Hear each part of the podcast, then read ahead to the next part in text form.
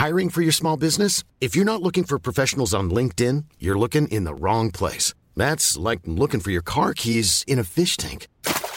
LinkedIn helps you hire professionals you can't find anywhere else, even those who aren't actively searching for a new job but might be open to the perfect role. In a given month, over 70% of LinkedIn users don't even visit other leading job sites. So start looking in the right place. With LinkedIn, you can hire professionals like a professional. Post your free job on linkedin.com slash people today. Avant votre épisode de Hex, je voulais vous parler de notre deuxième cerveau, le ventre. Et c'est pas moi qui vais vous apprendre que le ventre est un pilier de notre santé et qu'il régule à la fois notre peau, notre énergie, notre poids ou notre humeur. Mais c'est peut-être moi qui vais vous apprendre l'existence de Dijo, notre sponsor, qui propose des compléments alimentaires pour aider nos ventres à fonctionner un peu mieux.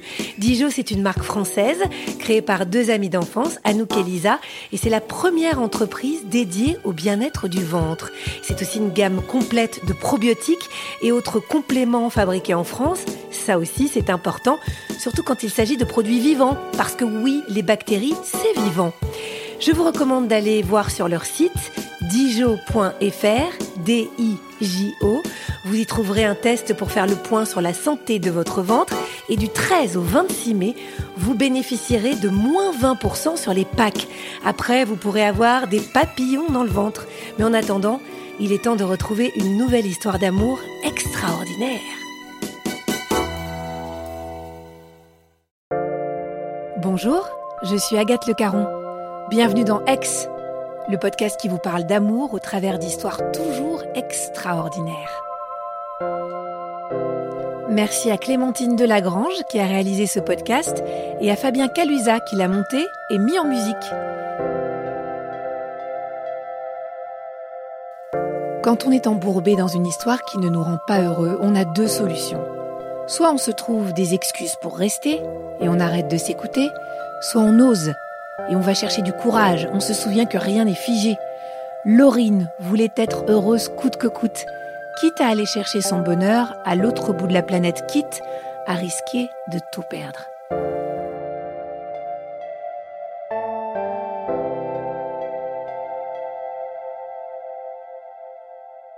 On est en avril 2014, j'ai 20 ans et je décide de prendre un billet d'avion pour l'Australie pour euh, être fille au père pendant un mois et demi dans une famille euh, à Townsville.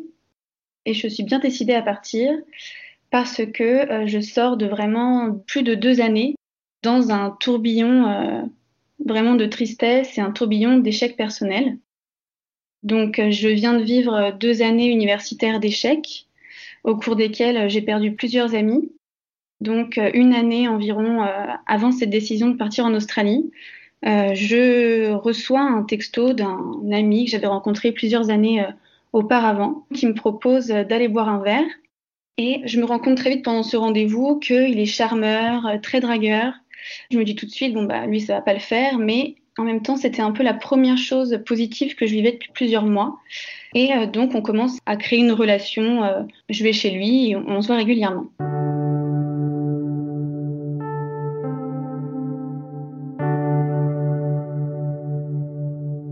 Quelques mois après le début de cette relation, je reçois un message euh, d'une fille qui me demande qui moi je suis et qui me dit voilà, bah écoute, moi je suis la petite amie de celui que tu considères comme ton petit ami.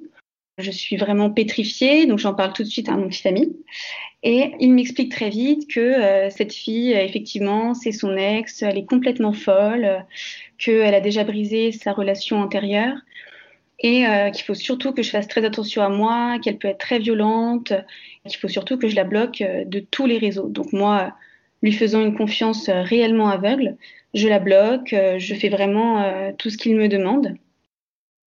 En août, je suis en vacances avec mes parents et là, mon papa se blesse très gravement et donc euh, je demande euh, à ce petit copain euh, de nous rejoindre. On est en Bretagne et il vient et là vraiment, d'une part, je passe des jours vraiment difficiles parce que mon papa va très mal et d'autre part, lui-même est très désagréable avec moi, très distant. C'est là vraiment où je découvre un visage désagréable et presque qui me fait peur, en tout cas qui je me sens complètement abandonnée par lui.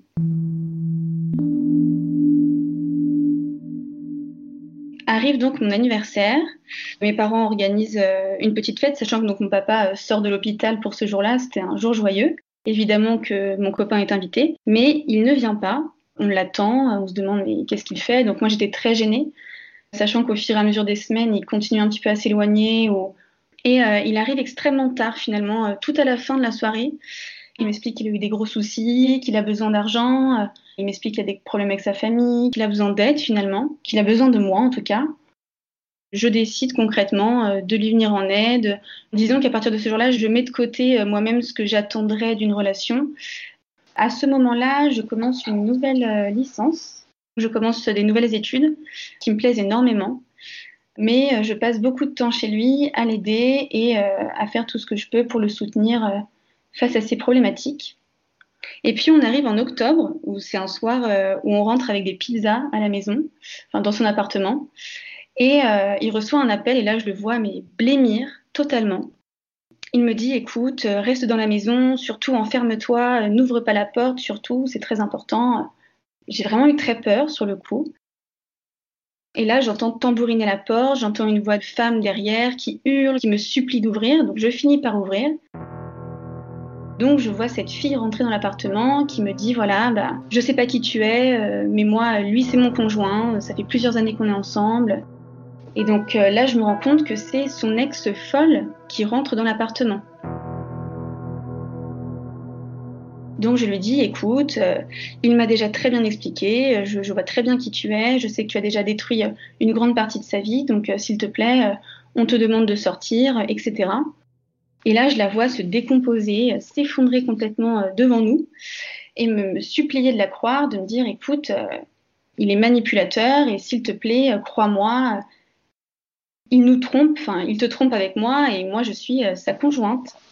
Donc, je mets beaucoup de temps à le réaliser et puis finalement, je finis par la croire. Et je dirais que ce jour-là, ça a été un vrai tournant dans cette relation. Ce soir-là, j'assiste à une vraie scène de violence complètement menée vers elle c'est-à-dire que j'assiste à euh, cet homme qui devient très violent verbalement envers elle, puis qui la plaque contre un mur et qui est vraiment euh, dans une colère monstrueuse. Et moi, je suis juste pétrifiée en face de ça, c'est-à-dire que je n'arrive pas du tout ni à bouger, ni à réagir, ni à me mettre entre eux. Le souci, c'est que suite à ça, il reprend contact avec moi euh, très rapidement, en me promettant de changer, en me promettant que c'était moi qui choisissais et qu'il n'y avait aucun doute. Et je pense que je rentre dans une vraie dépendance affective. Donc pendant vraiment euh, de très nombreux mois, il y a comme une spirale qui se met en place. Je dis une spirale vraiment négative parce que euh, il me demande donc de revenir vers lui, de l'aider, qu'il a toujours autant besoin de moi. Et moi, j'y retourne. Sauf que euh, je dirais qu'à chaque fois que j'y vais, j'y vais avec énormément d'espoir de le retrouver, de retrouver une relation euh, comme on l'avait au début, c'est-à-dire euh, qui m'apportait quand même beaucoup de, chaleur dans ma vie qui était assez difficile à l'époque. Il avait des actes violents et à chaque fois il me demandait de l'excuser et qu'on retrouve une relation, on va dire, normale et moi j'avais espoir. J'ai la chance euh, tout de même cette année de vivre euh, une vie universitaire extrêmement enrichissante et je suis très très épanouie au niveau de mes études. Je me dis euh, que c'est pas possible du tout que je sois aussi malheureuse à 20 ans. Et j'entends plusieurs personnes me parler que c'était assez facile de trouver un job en tant que fille au père à l'étranger. Et je trouve que c'est une sacrément bonne idée, que ça va me permettre d'apprendre à parler anglais, de voir des choses nouvelles. Et je m'inscris sur un site et je tombe sur une annonce d'une famille qui recherche une fille au père pour euh, entre un mois et trois mois pendant l'été et en Australie. Je me dis, si moi je pars pas physiquement, je m'en sortirai pas. Je m'en sortirai pas. Et en plus, il commençait vraiment à me parler de projets euh, beaucoup trop importants. Je n'étais pas du tout prête à ça. Il voulait des enfants avec moi. Dans les moments où il était agréable avec moi, il me promettait vraiment la lune. Vraiment, j'étais euh, sa reine et il prendrait soin de moi toute ma vie. C'était en même temps dans ce moment-là réconfortant. Et à chaque fois que son visage rechangeait à nouveau et devenait euh, très désagréable et violent, je me disais non mais surtout pas, ne, te marie jamais avec lui, n'aie jamais d'enfant avec lui, quoi que ce soit. Et je sais qu'à ce moment-là, je ne lui en parle pas du tout, de peur qu'il me retienne et qu'il arrive à me convaincre de ne pas partir. Or, au fond de moi, je savais pertinemment que c'était ça dont j'avais besoin. Il n'y avait que comme ça que je m'en éloignerais et je me suis bien gardée de lui dire. Je l'ai informé deux semaines avant mon départ. Je pense que sa réaction était mesurée lorsque je lui ai annoncé que je partais parce que je lui avais fait croire qu'on pourrait se retrouver ensuite. À aucun moment je lui ai dit je te quitte, je pars en Australie. Je lui ai dit j'ai un projet, je veux être fille au père en Australie, sans mettre notre relation dans cette décision. Au moment finalement où je prends cette décision de partir, donc j'achète mon billet assez rapidement, j'informe mes parents, j'ai beaucoup de soutien de la part de mes parents. Je sens déjà une joie en moi que j'avais pas ressentie depuis très longtemps. Et euh, les préparatifs sont en soi euh, extrêmement agréables. Je regarde tout ce que je pourrais faire en Australie, donc je prévois à ce moment-là un petit peu moins de trois mois de voyage en tout, donc un mois et demi en tant que fille au père. Il me restait donc euh, de plusieurs mois à préparer et à imaginer ce que je voulais voir. Donc on arrive le jour du départ en Australie, mes deux parents m'accompagnent et il y a vraiment une émotion très particulière qui est en lien avec ça parce que c'est la première fois que je pars aussi loin, aussi longtemps que de ma famille et donc, lorsque je leur dis au revoir, que je me retrouve pour la toute première fois à l'aéroport, toute seule avec mon sac à dos, là, je m'effondre comme si euh, toutes les larmes que j'avais pu retenir pendant des mois sortent tout d'un coup. Donc, vraiment, je pleure à chaudes larmes. Je me souviens que tout le monde me regardait euh, comme si j'avais perdu un proche, mais il faut quand même me dire que j'étais un petit peu apeurée à l'idée d'être toute seule en Australie. Aller vers cet inconnu m'impressionnait beaucoup et j'avais un mélange de, peur, de joie, de tristesse et beaucoup, beaucoup d'espoir.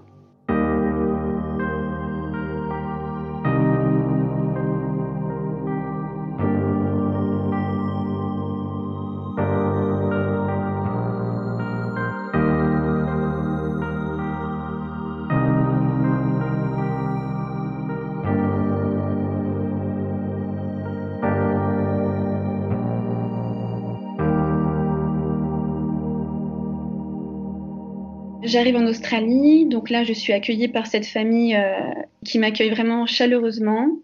Et donc je découvre bah, ce job de fille au père qui m'intéresse et qui me plaît beaucoup. Donc moi je dois prendre soin de cinq enfants.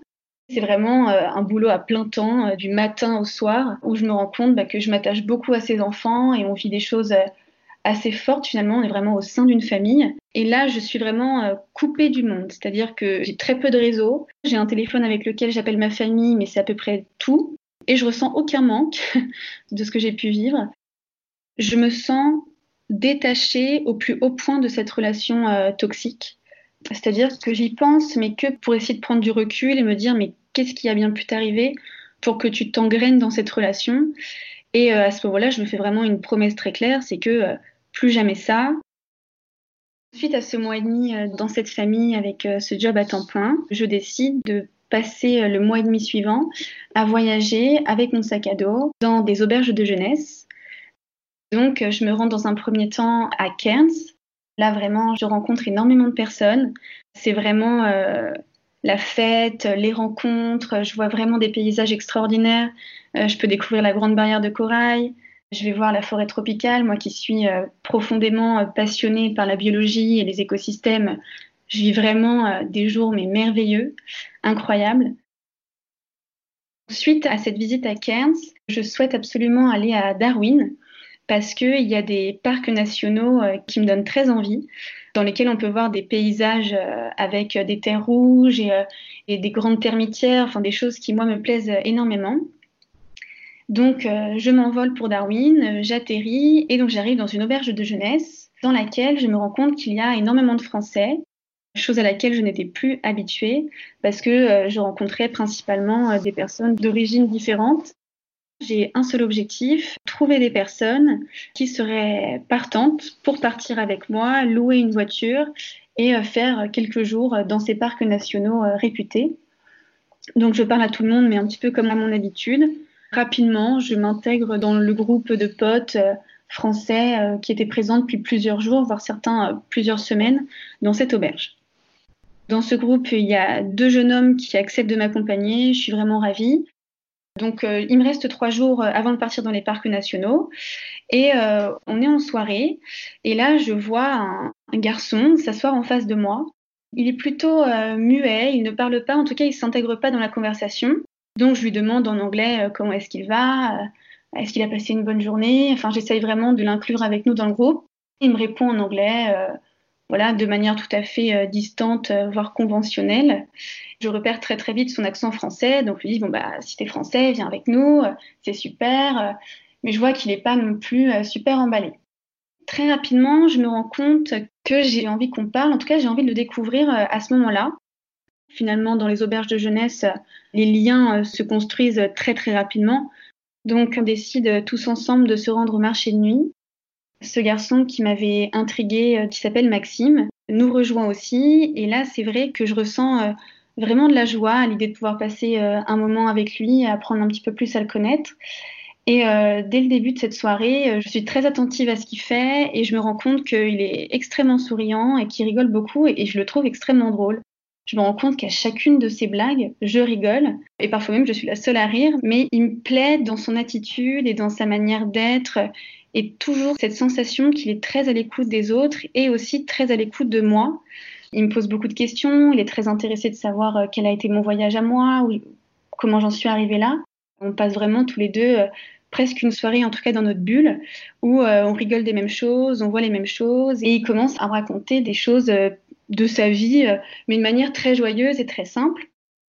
Il m'explique que lui, voyage en Australie seul aussi. Il travaille en tant que pâtissier en Australie, qu'il a fait de très nombreuses villes déjà. Il me raconte qu'après ça, il prévoit de partir à Cairns et surtout de continuer son voyage en Nouvelle-Zélande, puis en Asie. Donc c'est vrai que là, je me dis, euh, waouh, mais quel projet, euh, c'est formidable. Je me sens déjà très contente pour lui et euh, lui-même est intéressé par mon parcours à moi.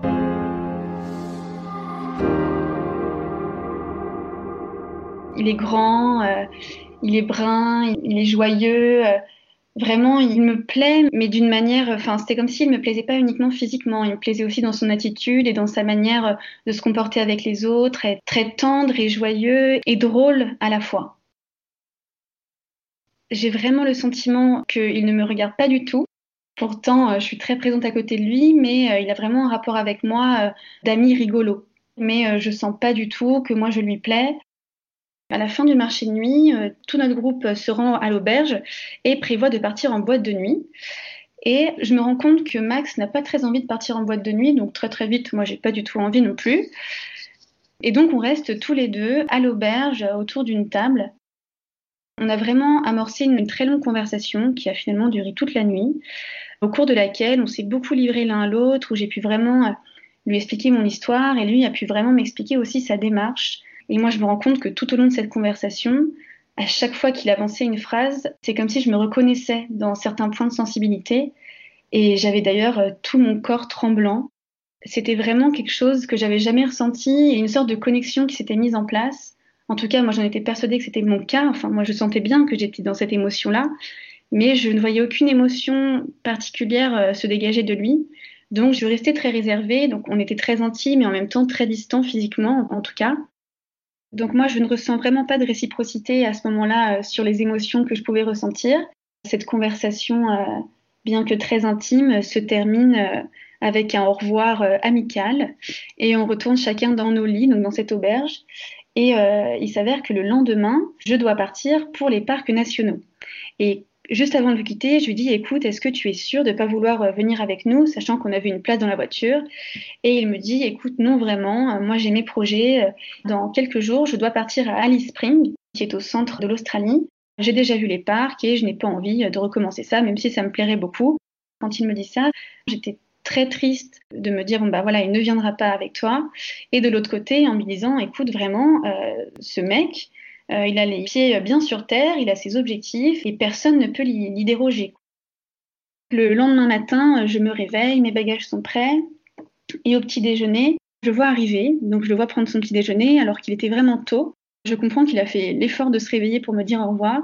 Je ressens de nouveau cette émotion euh, extrêmement forte comme une sensation de quelque chose de pas achevé, ça c'est sûr, et une très grande tristesse à l'idée de le quitter. On se retrouve, on se dit au revoir, et là il y a un très très bref échange euh, temps, donc euh, on se fait un hug très rapide et, un au revoir, et, là vraiment, je monte dans cette voiture et je me dis mais c'est pas possible quoi. C'est pas possible qu'on quitte comme ça, c'est trop rapide, c'était trop intense et je le connais pas assez. Et là j'ai vraiment le sentiment que mon cœur se brise et je me dis, euh, voilà quoi, c'était trop rapide. Et puis moi, je sentais rien du tout de son côté. Donc euh, je me suis dit, euh, c'était lourd. Vraiment, ce moment-là, il a été lourd pour moi. Je me suis dit, bon bah ok, voilà, tu lui as dit au revoir. et puis c'est comme ça. Je pars pour ces quelques jours de visite dans les parcs. Je passe un super moment. Et arrive le moment où je dois rentrer en France. Je n'avais aucune nouvelle de Max et me dit écoute, vraiment pour moi, cette rencontre, ça a été un coup de foudre. Il faudrait quand même que tu lui dises ce que tu as ressenti. Donc je lui envoie un très long message dans lequel je lui explique que j'avais rencontré vraiment beaucoup de personnes en Australie, mais aucune ne m'avait intriguée et touchée et plus euh, autant que lui. Donc je lui donne quand même mon nom sur Facebook et j'attends une réponse que je n'ai pas du tout. Je désactive ma carte SIM, je remonte dans l'avion et euh, je retourne à Paris. Lorsque je pars de l'Australie, vraiment, je suis dans un état d'esprit euh, heureuse et apaisée en ayant le sentiment que j'avais fait mon voyage euh, comme il le fallait. Et j'avais très envie de reprendre mes études, j'avais très envie de continuer à construire ma vie personnelle. Ça, c'était vraiment très positif pour moi. Et en même temps, ben, j'avais toujours Max en tête et j'attendais euh, vraiment qu'il me donne une réponse. J'y pensais tout en essayant au maximum de me raisonner et de me dire euh, certes tu as eu un coup de cœur mais c'est pas réciproque donc euh, essaye de calmer là ton cœur qui s'emballe dès que tu penses ou dès que tu repenses à un moment donné. Et là ça a été plutôt une douche froide quand je suis revenue à Paris parce que je rallume mon téléphone portable et en fait une des premières personnes qui me contacte après mes parents eh bien c'est mon ex qui retourne exactement dans les mêmes schémas qu'il utilisait en disant voilà donc il savait que je revenais parce que on restait euh, en contact finalement très lointain où j'avais dû euh, au moins lui donner euh, mes dates de retour et là je me dis bah non il est hors de question que je le retrouve il est hors de question que je retombe dans ce cheminement vraiment terrible et donc, euh, je lui réponds de manière très très distante. Et là, je me sens forte. Je me sens vraiment prête à lui dire non, c'est terminé. Et puis, j'avais rencontré tellement de personnes qui m'avaient expliqué tellement d'histoires, qui m'avaient vraiment partagé leur aventure de vie, que euh, je me disais, ben, on peut tellement être heureux, tellement vivre des choses incroyables, qu'il est hors de question que je me renferme là-dedans. Donc je redémarre ma licence vraiment positive, comme je le voulais, quoi, vraiment indépendante, contente et pleine de vie je dirais, à nouveau pleine de vie, comme ça n'avait pas été le cas depuis des mois. Mais toujours avec cette idée de mince, bah, Max m'a pas répondu et il avait mon Facebook, mais moi je ne l'avais pas du tout sur Facebook. J'étais incapable moi-même de le retrouver, donc j'étais juste dans l'attente d'une réponse. Et c'est arrivé quelques semaines après mon retour où il m'envoie mais un très long message sur Messenger dans lequel donc il m'explique qu'il n'avait aucun réseau mais que effectivement il avait été très heureux euh, de me rencontrer, qu'il avait passé une très bonne soirée et qu'il fallait absolument pas que je m'inquiète parce qu'il avait vérifié à plusieurs reprises que si on était euh, mené à se revoir, eh bien, on se retrouverait. Là, j'étais mais en joie comme jamais. Donc là, je lui réponds euh, un roman. Je lui raconte euh, mon retour à Paris. Je lui raconte que je me sens très heureuse et que et que bah, je pense toujours à lui et que ça reste toujours la rencontre qui m'a le plus marqué en Australie tout en restant euh, très mesuré dans mes propos, parce que lui-même ne démontre pas un enthousiasme ou une démonstration de sentiment quelconque. Donc euh, on reste toujours dans ces échanges cordiaux. Et là, plus de nouvelles, vraiment plus de nouvelles pendant euh, deux mois environ. Et il m'envoie un simple message très court dans lequel il me demande de l'aide pour une amie à lui, qui cherche aussi à être fille au père. Donc là, c'était clairement pas le genre de réponse à laquelle je m'attendais. Donc je réponds très succinctement et puis voilà, pas du tout de nouvelles. Là vraiment à ce moment-là, je suis détachée de lui et euh, ça me pose plus de soucis. Enfin voilà, la parenthèse australienne est terminée, je suis dans mes études, je suis très contente euh, et voilà. Sauf que au mois de novembre, il poste une photo de lui faisant un saut en parachute. Je m'empresse de commenter euh, vraiment sans arrière-pensée en disant que c'est génial, que je l'ai fait aussi et que vraiment expérience super. J'étais très contente qu'il ait vécu ça aussi. Et là, on entame une conversation euh, privée sur Messenger. Les messages s'enchaînent et on ne cesse de se parler. Et à partir de là, on se parle quotidiennement. À travers ces échanges, j'essaye de lire entre les lignes chaque signe qui pourrait dire que je lui plais ou, autre. En tout cas, à chaque message reçu, euh, mon cœur explosait de joie et j'étais dans une émotion euh, tellement heureuse et tellement impatiente de savoir ce qu'il allait me dire, ce qu'il allait me répondre sachant qu'il était toujours dans cette écoute et dans cette euh, tendresse par écrit. Je ne me pose aucune question sur les conséquences du fait que moi je tombe euh, éperdument amoureux de lui euh, à distance. Vraiment, j'avais une double vie. En plus, c'était une double vie très agréable parce que j'étais à l'université et j'étais vraiment très heureuse. Et à côté de ça, j'avais ma vie très intime de cette relation à distance avec Max. Et j'en parlais à très peu de personnes parce que au fond de moi, je me disais quand même euh, que voilà, c'était improbable et puis que de toute façon, lui, il voulait encore voyager pendant plusieurs mois. Et aussi au fil des conversations, il, m'explique très bien qu'il n'aime pas du tout Paris, qu'il n'aime pas du tout la région parisienne, qu'il aime encore moins les Parisiens. Et donc il m'explique qu'il comprend même pas le fait que moi j'aime bien vivre à Paris. Donc on échange là-dessus. J'étais vraiment que dans cet instant présent et dans ces échanges qui me plaisaient énormément et cette relation qui se mettait en place euh, de manière euh, quotidienne et très douce. On arrive dans la période de mes partiels et euh, on parle vraiment de plus en plus et c'est constant, c'est-à-dire que je pense à lui H24 et je n'attends qu'une seule chose, c'est des nouvelles de lui, sachant qu'on vit d'un bout à l'autre de la planète, donc on est complètement en décalé au niveau horaire, mais moi je reste réveillée et, je connais parfaitement l'heure qu'il est euh, en Nouvelle-Zélande à ce moment-là. Et je lui propose de faire un Skype donc euh, le Skype s'allume et là je le vois et je revois son sourire, je revois tout son dynamisme et, son regard aussi. C'est la première fois qu'on se revoit depuis qu'on s'était quitté en Australie. Ça faisait quatre mois qu'on ne s'était pas vu. Et là je crois sincèrement que je suis tombée une seconde fois amoureuse de lui. La discussion est toujours aussi fluide, on est toujours aussi complice, c'est toujours aussi drôle et on ne voit pas du tout les heures passées de ce Skype il m'explique que euh, lui a pris ses billets pour se rendre à Bali et que donc la semaine suivante, il serait à Bali pour environ trois semaines, qu'il allait passer euh, Noël à Bali. Et il a fallu qu'on raccroche parce que le lendemain euh, matin, j'avais un partiel à l'université. Après le Skype, je n'arrive pas du tout à dormir et, tout ce que je me dis, c'est que c'est pas possible. Je ne peux pas passer à côté de ce mec, qu'il me plaît trop. Et surtout, j'avais aucune envie de prendre le risque qu'il puisse rencontrer quelqu'un d'autre sur son chemin. Donc le lendemain, je me dis, et si je le rejoignais à Bali la semaine suivante? Donc j'en parle euh, à mes amis les plus proches, sachant qu'elles-mêmes découvraient l'intensité de cette relation.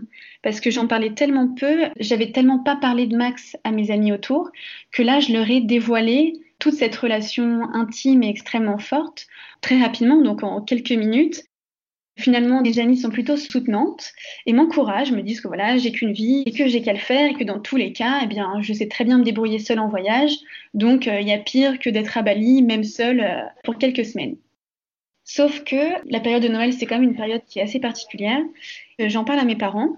J'en parle dans un tout premier temps à mon papa qui était présent cet après-midi-là. Et je lui dis, voilà papa, écoute, j'ai quelque chose de très important à te demander si là maintenant tu me dis que je prends une mauvaise décision et que ma décision est vraiment irraisonnée, je le ferai pas. Mais par contre, si je sens un soupçon de soutien de ta part, je le fais et, je pense que ce serait la plus belle chose qui pourrait m'arriver. Donc là, j'ai vu mon papa s'asseoir et voir être presque un peu inquiet. En tout cas, je le voyais me regarder avec des yeux à froncer ses sourcils. Donc je lui explique la situation en deux secondes et je lui dis voilà, alors moi j'ai rencontré un mec en Australie je le connais pas beaucoup, mais je le connais suffisamment pour avoir extrêmement envie de le rejoindre la semaine prochaine à Bali. Et je sais pas comment te dire, mais je pense qu'il me correspond et qu'il te plairait beaucoup. Mon papa a pris quelques secondes de silence et il m'a dit écoute, je te fais confiance, fais-le. Donc là, j'étais vraiment estomaquée. Finalement, je pensais qu'il allait me dire non. En fait, je pensais que mes parents allaient me raisonner. J'étais prête à ça et, je pense que je l'aurais compris parce que c'était quand même assez fou. J'avais 21 ans euh, tout juste. Euh, c'était la période de Noël. Vraiment, il y avait plein de raisons pour lesquelles il pouvait m'empêcher. Me voilà euh, ce vendredi soir à me dire ok, donc là toute ma famille a l'air d'être ok pour cette idée, c'est-à-dire que je suis pas complètement en train de devenir folle. Enfin, en tout cas, je suis pas en train de prendre une décision complètement irraisonnée qui serait liée à mon engouement et à cet amour que je ressens pour Max. Sauf qu'il y en avait un qui n'était pas au courant de cette idée. Pour le moment, c'était Max. Donc j'attends avec impatience qu'il se réveille et euh, lui envoie un message lui expliquant mon projet, mon projet très simple, de prendre un billet euh, dans les heures à venir pour le rejoindre et être avec lui la semaine suivante à Bali. Et il me répond non. Non, vraiment, euh, tu vas pas faire ça pour moi, tu peux monter plein d'autres projets avec cet argent. J'avoue que je m'attendais pas forcément à cette réaction. Donc j'essaie de m'assurer, de savoir, mais est-ce que toi ça te plairait que je sois là? Est-ce que euh, tu n'aurais pas envie qu'on passe ces deux, trois semaines ensemble? Vraiment, moi je le peux et je le rassure, je lui dis, écoute, je peux, ça me met pas en danger. Euh, j'avais vraiment des économies euh, liées à mes jobs d'été. J'ai très envie de venir et sache qu'il n'y a aucune pression. Si on se rend compte qu'on ne se plaît pas, moi je reprends mon sac à dos et je vivre ma vie comme j'ai fait en Australie, comme tu sais que je sais le faire. Vraiment, il n'y a aucune pression quoi. Je lui ai dit, c'est juste que j'ai pas envie qu'on passe à côté de ça. Il me fait comprendre que lui, ce qui l'embête énormément, c'est que je dépense autant d'argent pour le rejoindre. Parce que prendre un billet d'avion pour Bali à une semaine de Noël, c'était extrêmement cher. Et là, vraiment, je lui fais comprendre que je serais prête à tout dépenser pour le rejoindre et qu'il n'y avait pas grand-chose qui m'arrêtait. Et que si lui me disait non, clairement, je ne le ferais pas. Mais que si il me disait oui, je prenais mes billets dans l'heure, peu importe le prix du billet. Donc il me dit oui. Et là, vraiment, il se passe vraiment quelque chose de très joyeux. Donc, on est très, très heureux tous les deux on a très bien compris l'un et l'autre qu'on se plaisait énormément à travers nos échanges et puis à travers de très nombreux sous-entendus. Mais au moment où je dois cliquer pour valider définitivement euh, mon panier pour acheter ce billet d'avion, euh, j'ai mis 4 heures pour vraiment le réserver en pesant tous les pour et les contre et en me demandant si vraiment j'étais pas complètement folle de prendre cette décision. Mais j'achète ce billet d'avion et donc il me reste une semaine pour préparer mon départ euh, à Bali. La semaine se passe euh, où on s'échange des messages euh, tellement, tellement joyeux et on a tellement hâte et chaque jour me semble interminable et en même temps c'est un tourbillon de bonheur. On arrive à ce jour où j'ai mes affaires prêtes et je vais le rejoindre à Bali. Une fois de plus, c'est mes parents qui me déposent. Et là, aucune pleure, que de la joie, que de l'excitation, avec évidemment quand même un soupçon d'appréhension.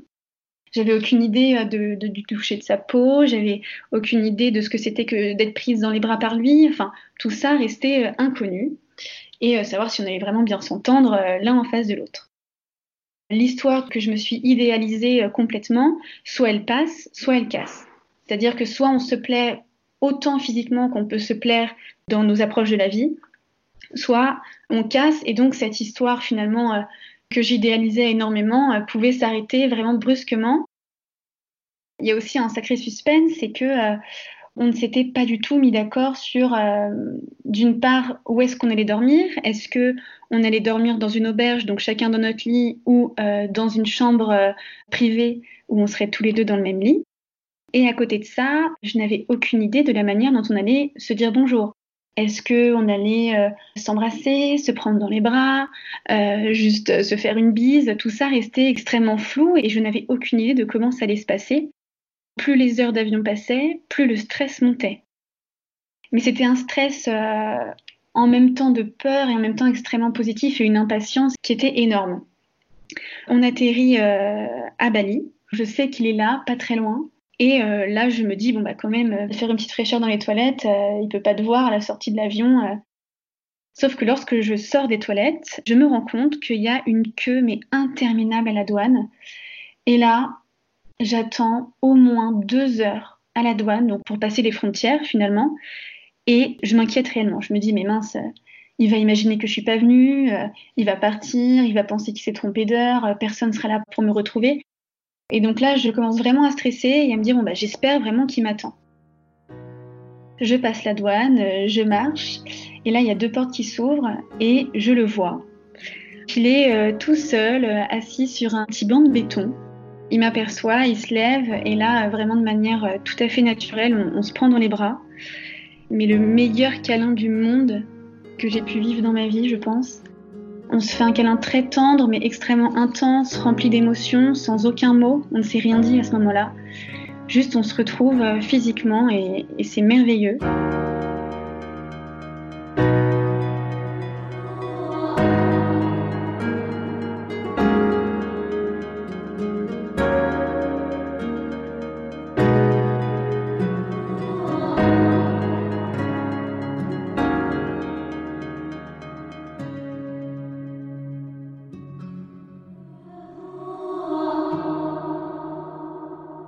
Après ce moment vraiment euh, magique, pendant ce long câlin très tendre, c'est la première fois que nos corps se rencontrent. C'est une démultiplication des émotions. C'est vraiment une rencontre très très intense. C'est quelque chose qu'on attendait et c'était intense et magique. Et là, il m'explique euh, qu'il allait louer un scooter et qu'il allait nous conduire euh, dans la chambre qu'il avait réservée. Donc là, euh, je comprends qu'il a réservé une chambre rien que pour tous les deux et je suis extrêmement contente parce que moi, j'avais vraiment envie de le découvrir et vraiment envie qu'on se rapproche. Donc on arrive dans la chambre que j'ai trouvée absolument magnifique et j'ai senti vraiment toute l'attention dans le choix du lieu parce qu'il était intimiste et, et très calme.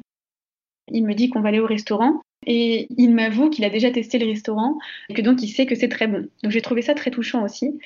Donc on est au restaurant et c'est donc le premier moment où on se retrouve euh, tête à tête, euh, l'un en face de l'autre. Donc euh, on savait qu'on se connaissait très bien, mais on a passé des très longues minutes à se regarder avec beaucoup de tendresse. Et la conversation a mis du temps à s'installer, c'est-à-dire que qu'on avait du mal à réaliser qu'on était vraiment l'un en face de l'autre, c'était complètement improbable. On mange effectivement des choses délicieuses, mais on reste plus sur des regards que sur des discussions euh, vraiment extrêmement intenses comme on avait pu avoir par écrit. Ce moment de découverte physique, finalement, de se regarder, de se toucher la main, de réaliser qu'on est là, il y avait des gestes très tendres, c'était vraiment incroyable. Et donc ensuite on passe notre première nuit qui elle aussi est absolument magique. Moi qui avais vraiment connu des relations au cours desquelles j'étais euh, très mal à l'aise avec mon corps, lui m'a vraiment laissé le temps et a vraiment été très tendre avec moi. J'avais jamais vécu ça et j'avais jamais été aussi respectée de toute ma vie. Ça avait vraiment confirmé tous mes espoirs et je me suis vraiment dit, mais là, tu vis un rêve en fait. Tu es vraiment en train de vivre toutes les choses que tu pouvais espérer sont en train de se réaliser sous tes yeux. Tu es face à un homme qui te plaît énormément, qui est très tendre, qui est très attentif, qui est très respectueux. On se retrouve vraiment de manière euh, magique ce soir-là. Et on commence euh, donc ces trois semaines de voyage ensemble à travers euh, l'île de Bali euh, puis l'île de Lombok, durant lesquelles euh, on retrouve toute cette complicité, tous ces rires. Puis on découvre aussi qu'on voyage exactement de la même manière, qu'on est intéressé par les mêmes choses, que finalement on est intéressé par tout ce qu'on peut découvrir et ça, ça nous plaît énormément.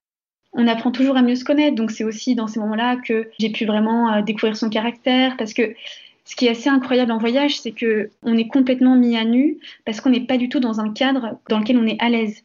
Et donc on découvre l'autre dans des conditions euh, où finalement bah, il est 100% lui-même. Et je pense vraiment que pendant ce voyage, on était dès le début 100% nous et qu'on a très vite vu qu'en étant 100% nous, on se plaisait beaucoup. Je décèle pas d'ombre au tableau, en tout cas rien qui m'inquiète.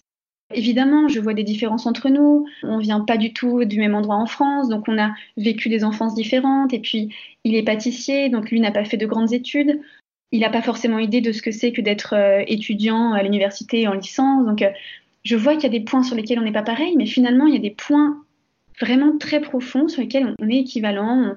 On, rit les mêmes choses, on, repère les mêmes détails, on a envie des mêmes choses. Vraiment, je vis un voyage euh, assez extraordinaire.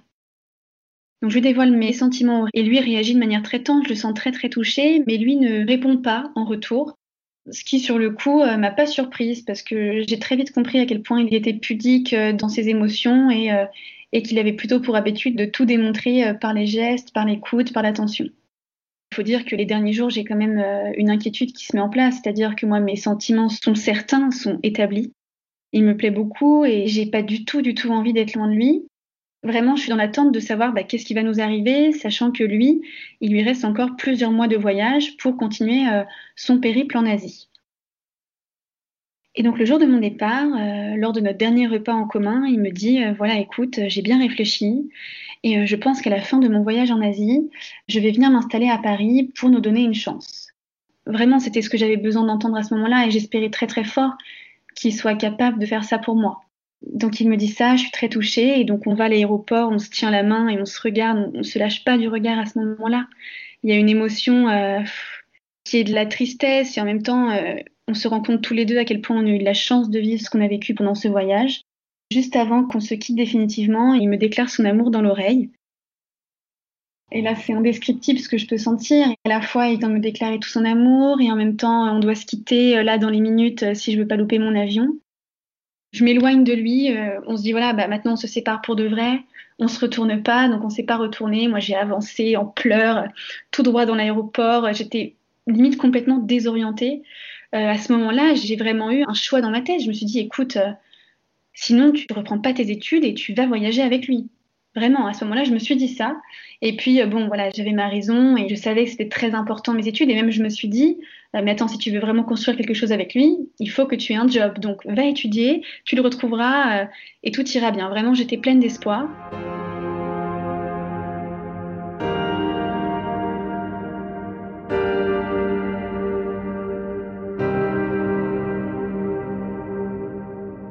J'arrive à Paris, j'arrive quelques jours après les attentats à Charlie Hebdo.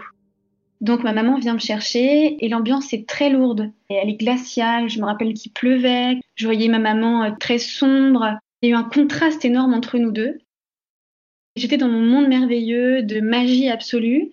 Et puis quelques heures d'avion après, j'arrive euh, à Paris dans vraiment cette ambiance très lourde et extrêmement triste. Là, bah, je rentre dans une période où on continue à s'écrire énormément, donc il m'écrit quotidiennement. Trois mois et demi euh, après qu'on se soit dit au revoir à Bali, il m'annonce son retour à Paris.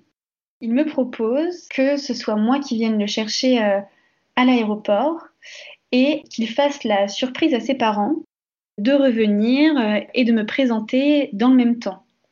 Donc là, j'avais une pression mais maximum parce que j'avais déjà une envie folle de le retrouver. Donc c'est vrai que juste avant les retrouvailles, on imagine à quel point ça va être merveilleux. Et donc cette idée que je vais rencontrer mes beaux-parents euh, juste après, sachant que ses parents à lui ne l'avaient pas vu depuis près de trois ans. C'est-à-dire qu'ils allaient retrouver leur fils et en même temps, euh, j'allais être présentée à la famille. Donc je trouvais que c'était beaucoup d'informations tout d'un coup. Le jour de son retour, donc euh, j'arrive à l'aéroport, je l'attends et puis je le vois arriver et puis voilà, je crois que à chaque fois qu'on s'est retrouvés, je retombe à nouveau complètement amoureuse de lui, tellement heureuse de le voir. Encore le câlin qu'on a eu à ce moment-là était absolument incroyable. Vraiment une sensation, euh, on se prend dans les bras dans l'aéroport, tout le monde nous entoure, mais il n'y a personne autour de nous.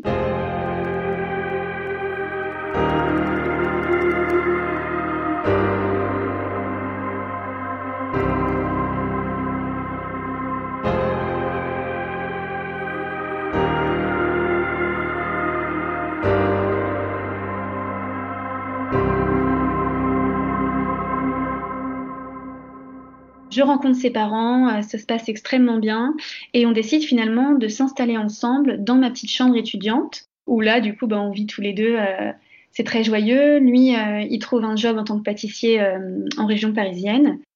Et donc, ben, on continue, on passe nos premiers samedis à faire les courses ensemble et tout se passe très bien. On adore ça, en fait. On a vraiment pris plaisir depuis le début à tout faire ensemble et des moindres détails de la vie jusqu'à continuer à voyager à travers l'Europe, euh, etc. On a changé euh, d'appartement euh, plusieurs fois. On s'est beaucoup soutenu aussi, lui, par rapport à l'entreprise qu'il a montée et moi par rapport à mes études. Et l'été dernier, on a fait un nouveau voyage en Islande. Donc c'était vraiment un pays que moi je rêvais de découvrir absolument. Et au cours d'une randonnée dans un parc extraordinaire où les couleurs sont incroyables et les paysages remplis de végétaux et de coulées volcaniques, il m'a demandé en mariage. Il m'a fait une très jolie déclaration, une très jolie euh, demande. Et puis surtout, j'ai réalisé que je portais ma bague de fiançailles dans le sac à dos depuis le début. Donc c'était assez rigolo. Très vite, on a eu envie d'organiser ce mariage. Il était prévu qu'on se marie euh, cet été. Mais suite euh, au coronavirus, eh bien, on a reporté le mariage à l'année prochaine. Et je dois dire que l'histoire d'amour continue et qu'on continue à s'aimer autant et à construire des choses ensemble. Avec le recul, euh, je dirais que c'était complètement fou que moi toute seule, j'écoute cette petite voix qui était persuadée que Max était l'homme de ma vie et que je la suive et que j'arrive à croire en moi et que j'aille jusqu'au bout de ce projet. Aujourd'hui, je suis tellement contente euh, de m'être écoutée et, d'avoir osé cette folie, de ne pas avoir eu peur, de prendre ses billets de l'avion et de l'avoir rejoint à l'autre bout du monde. C'est ce qui m'a apporté euh, tout ce que je suis aujourd'hui et tous les bonheurs qu'on peut vivre ensemble. Vraiment, jamais je regretterai d'avoir dépensé toutes mes économies pour le rejoindre et, vivre ça follement.